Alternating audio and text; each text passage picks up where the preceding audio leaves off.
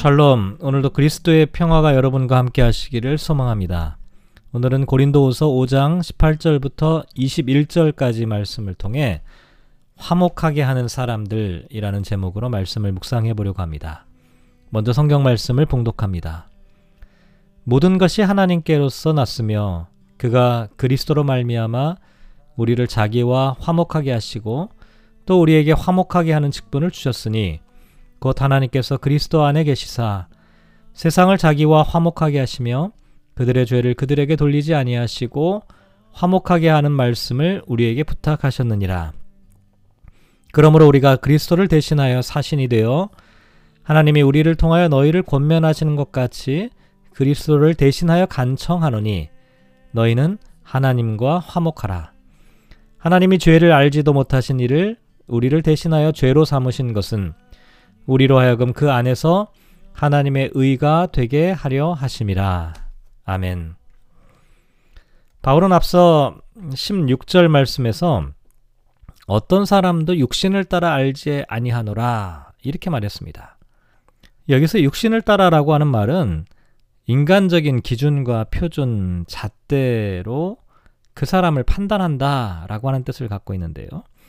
아, 더 이상 어떤 사람도 이와 같은 육신을 따라 인간적인 표준과 잣대로 판단하지 않겠다라고 말했는데요. 왜냐하면 17절에 누구든지 그리스도 안에 있으면 새로운 피조물이 되었기 때문이죠. 이렇게 우리는 모두 그리스도 안에서 새 것, 새로운 존재가 되었습니다. 근데 사실 우리가 우리의 내면을 직시해 보면 여전히 변화되지 못한 낡은 모습이 그대로 남아있는 것을 발견하게 됩니다. 교회를 열심히 다녀도 때로는 미워하는 마음이 생기기도 하고 기도하고 찬양을 해도 입술로 범죄하고 실수할 때가 참 많이 있습니다. 이런 상황에서 새로운 피조물이 되었다 라고 하는 말이 우리에게 부담스럽게 다가오는 것이죠. 왜 우리가 새로운 피조물 새 것이라고 되었, 새 것이 되었는데 왜 우리 안에는 이렇게 여전히 연약한 모습이 남아 있는 것일까요? 우리는 흔히 새로운 피조물을 내가 완벽하고 완성된 사람이 되는 것으로 어, 생각하는 경우가 많이 있는데요. 사실 이렇게 본다면 새로운 피조물로 완성된 사람은 어, 정말 이 세상에서 찾아보기가 쉽지가 않습니다. 그런데 내가 완벽하고 완성된 사람이 되지 않았다면 도대체 어떤 의미에서 우리를 새로운 피조물이라고 말할 수 있는 것일까요? 아, 좋은 비유가 누가복음 15장에 나와 있는 탕자의 이야기를 통해서 생각해 볼 수가 있는데요. 탕자가 아, 집을 나갔다가 다시 집으로 돌아와서 아들로 인정받고 새로운 존재가 되었죠. 하지만 그렇다고 해서 탕자가 집에 오자마자 완전히 성숙한 인격의 사람이 된 것은 아니었습니다. 오히려 집에 돌아왔지만 그 이후에도 한동안은 탕자의 마음속에 탕자의 습성과 탕자의 흔적들이 남아 있었을 것입니다. 그런데도 불구하고 탕자를 새로운 피조물이라고 말하는 이유는 탕자의 인격이 그 순간 완성되었다는 말이 아니라 집으로 돌아온 순간부터 아버지와 새로운 관계를 맺기 시작하였다라고 하는 의미입니다.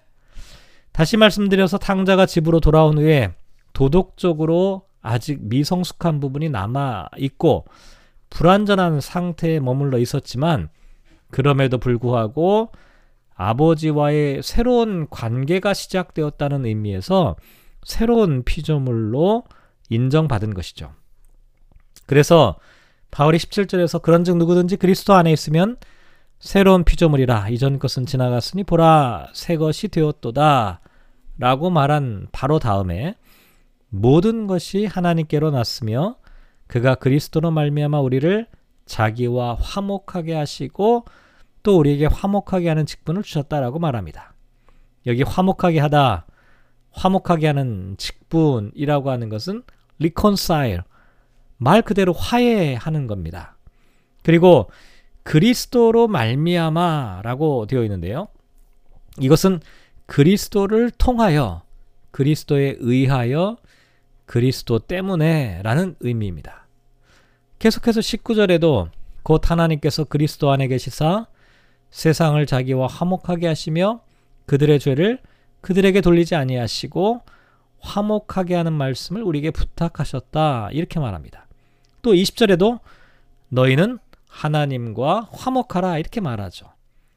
계속해서 반복적으로 등장하는 단어가 화목이라고 하는 단어입니다. 바울이 강조하는 새로운 피조물의 핵심이죠. 새로운 피조물은 바로 하나님과 화목하게 된 존재, 하나님과 화해하게 된 존재라는 것이죠. 그런데 여기서 이 화목이라고 하는 이 단어는요, 처음에는 교환하다, 바꾸다 라고 하는 이 경제적인 단어로 사용되었던 예, 그런 단어였습니다. 그러다가 점차 이게 신학적인 용어로 해석되어서 대신 갚는다 혹은 대속하다라는 의미로 사용하게 된 것이죠. 다시 말씀드리면 화목하기 위해서는 무엇인가 교환하고 대신 갚는 것이 필요하다는 것입니다. 그게 뭐냐면 그리스도를 통하여라고 말하는 것이죠. 그리스도께서 하나님과 인간을 화해하도록 하기 위한 대가로 지불되었다는 것입니다. 그래서 바울은 예수 그리스도를 통하여 하나님과 화목하게 되었다라고 말하는 것이죠. 그런데 우리가 하나님과 화목하려면 어떻게 해야 될까요? 누가복음 15장에 나와 있는 이 탕자의 이야기를 다시 돌아가서 생각해 보면 20절에 이렇게 말합니다. 이에 일어나서 아버지께로 돌아가니라. 아직도 거리가 먼데 아버지가 그를 보고 측은히 여겨 달려가 목을 안고 입을 맞추었습니다. 탕자에게 가장 중요한 이 변화는 일어나서 아버지께로 돌아간 것이죠. 탕자는 돼지우리에서 쥐업 열매를 먹고, 먹고 있던 삶의 자리를 박차고 일어났습니다. 왜냐하면 그 자리가 하늘과 하나님께 죄를 짓는 죄악의 자리라는 것을 비로소 깨달았기 때문이죠. 그래서 이제 아버지께로 돌아가는데 탕자가 돌아가야 할 곳은 바로 아버지의 품이었습니다. 새로운 피조물은 앞에서 말씀드린 것처럼 새로운 관계이기 때문에 아버지께로 돌아가지 않으면 아버지와 새로운 관계를 시작할 수가 없습니다. 우리가 새로운 피조물로 살아가기 위해 하나님께로 돌아가야 하는 이유가 바로 여기에 있는 것이죠. 하나님을 등진 인간이 다시 몸을 돌려 하나님께로 돌아가는 것이 바로 하나님과 화목하는 것이고 그때부터 우리는 새로운 피조물의 삶을 시작할 수 있게 되는 것이죠. 그래서 바울은 20절에 그러므로 우리가 그리스도를 대신하여 사신이 되어 하나님이 우리를 통하여 너희를 권멸하시는 것 같이 그리스도를 대신하여 간청하노니 너희는 하나님과 화목하라 이렇게 말합니다. 이렇게 하나님과 화목을 이루게 되면 이제야 비로소 21절에 나와 있는 대로 하나님의 의가 성취되는 것이다. 이렇게 말하죠. 이렇게 인간이 하나님께 범죄한 후에 깨어진 관계들이 비로소 회복되는 것. 이걸 이제 하나님과 화목하는 것이다라고 말하는데요. 이렇게 될 때 하나님과의 관계가 회복되고 또 타인과의 관계가 회복되고 자기 자신과의 관계가 회복되고 다른 피조 세계와의 관계라는 이 사중적 관계가 이때야 비로소 회복되는 시간이다라고 말씀을 드릴 수가 있습니다. 오늘 말씀을 묵상하며 이렇게 기도하면 어떨까요? 우리가 화목하게 하는 직분을 주셨으니 화목하게 하는 직분을 잘 감당하게 하소서. 예수 그리스도로 말미암아 하나님과 화목하게 되었음을 결코 잊지 않게 하소서. 하나님과 화목하여 하나님의 의를 이루는 사람이 되게 하소서. 하나님과의 화목을 통하여 깨어진 관계들이 온전히 회복되게 하여 주소서. 오늘 우리가 살아가는 삶의 모습을 바라보면 분열과 갈등, 다툼과 원망, 전쟁, 미움 이런 단어들이 우리들의 삶을 가득 채우고 있습니다. 이, 속에, 이 속에서 우리 그리스도인들은 어떻게 살아가야 할까요? 우리는 하나님과 화목한 사람들입니다. 하나님과의 화목을 통해 이 세상과 비로소 화목하고 평화, 화해를 이루는 화해의 사도로 살아갈 수 있습니다. 오늘 저와 여러분이 우리에게 주신 이 화목하게 하는 직분을 부여잡고 세상의 평화를 간구하는 우리 모두가 되시기를 주님의 이름으로 축복합니다.